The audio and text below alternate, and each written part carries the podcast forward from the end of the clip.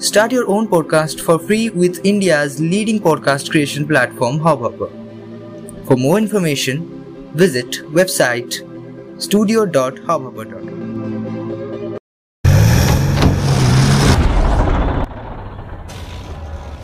आज़ादी जितना मेहनत इसे हासिल करने में लगता है उससे कहीं ज़्यादा मेहनत उसको बरकरार करने में लग जाता है और जब बात अपने मुल्क की आज़ादी पे आता है तो जो निडर होके दुश्मनों को ईट का जवाब पत्थर से देता है और अपनी जान की कुर्बानी देने के बाद भी वो अपना नाम को हम सबके सीने में अमर करके जाता है।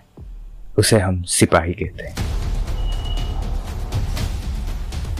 अगर बात भारत की आज़ादी की करें तो आज हमारे आज़ादी को 75 साल होने आए लेकिन उन्नीस सौ और 1999 जैसे कई धोखे की कहानी आज भी हम सबके दिल में ज़िंदा है।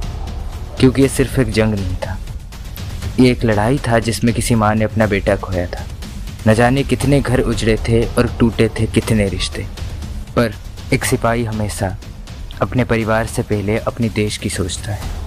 क्योंकि उसे पता है कि उसके मरने के बाद लोग और ये दुनिया सिर्फ़ उसे एक ही नाम से बुलाएगी। शहीद। ये एक शब्द काफ़ी है किसी को भी उनकी शौर्य और बलिदान की गाथा सुनाने के लिए।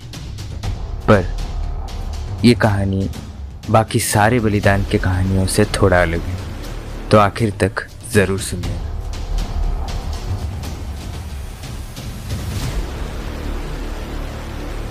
दस जुलाई 2021 जगह रंगपुर रेलवे स्टेशन। ट्रेन में सिक्किम से कुछ आर्मी ऑफिसर्स अपने घर की तरफ़ लौट रहे थे।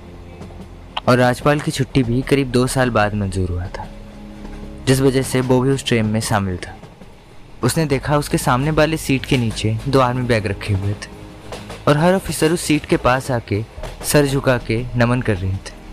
राजपाल को यह सब थोड़ा अजीब लगा, क्योंकि उसकी पोस्टिंग नया नया हुआ था। इसीलिए वो बिना कुछ सोचे ही अपनी सीट पे सो गया। रात करीब दो बजकर तीस मिनट। अचानक राजपाल की आँखें खुली तो उसने देखा कि एक शख्स आर्मी यूनिफॉर्म में उसी सीट पे उसके सामने बैठा था। तभी राजपाल उससे पूछा, क्या आपका भी छुट्टी मंजूर हुआ है? वो आदमी मुस्कुराया और उसे बोला, तुम्हारा नाम? कैप्टन राजपाल सिंह, आपका? वो आदमी फिर से मुस्कुराया, अरे, बड़े अजीब हो। मुझसे मेरा नाम पूछा और अब खुद के नाम पूछने पर कुछ बताते नहीं हो? पागल। बस यही बोल के वो फिर से सो जैसे उसने सुबह उठा तो उसने देखा कि वहाँ रात में बैठा शख्स सुबह गायब था और वो बैग वहीं पे था। तभी वो भाग के गया और अपने सीनियर ऑफिसर को इस बारे में जैसे ही बताया, उन्होंने कहा, बड़े किस्मत वाले हो तुम, जो तुम्हें उनके दर्शन मिल गए। राजपाल हैरान था। तभी उसने बोला, वो भी हमारे तरह एक आर्मी ऑफिसर है, जिन्होंने 1966 में इंडियन आर्मी ज्वाइन किया था। उन्नीस में उनकी मौत पानी में डूब के हो गया था। जब तीन दिन तक उनका शव सेना को नहीं मिला तो सेना ने उन्हें भगोड़ा घोषित कर दिया।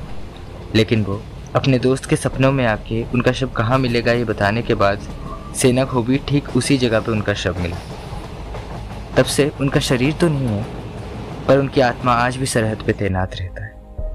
और हर दुश्मनों के कई खुफिया प्लान्स भारतीय सेना को सबसे पहले बता देता है। और अपनी मौत के बाद भी अपने कर्तव्य निभाने वाला ये सैनिक और कोई नहीं, बल्कि हमारे जावाज सिपाही, बाबा हरभजन सिंह जिनका ज़िंदा होने का प्रमाण आज भी भारतीय सेना देती और इंडो चाइना बॉर्डर पे बनाए उनके मंदिर में आज भी हर सुबह उनके कपड़ों पे दाग और उनके जूतों पे कीचड़ पाए जाते हैं। और हर महीने उनके नाम की सैलरी के साथ साल में उन्हें दो महीने की छुट्टी भी दी जाती और तब उनके सामानों को उनके गाँव भी भिजवा दिया जाता है।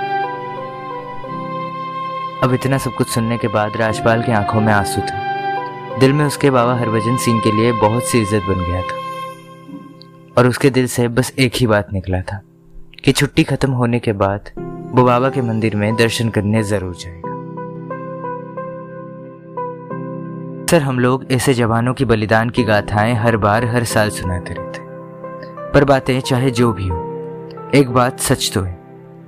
कि हर एक जवान का पहला कर्तव्य हमेशा से उसका देश होता है और उनके इसी कर्तव्य निभाने के जुनून की वजह से हम सबको चैन की नींद नसीब होता है। जय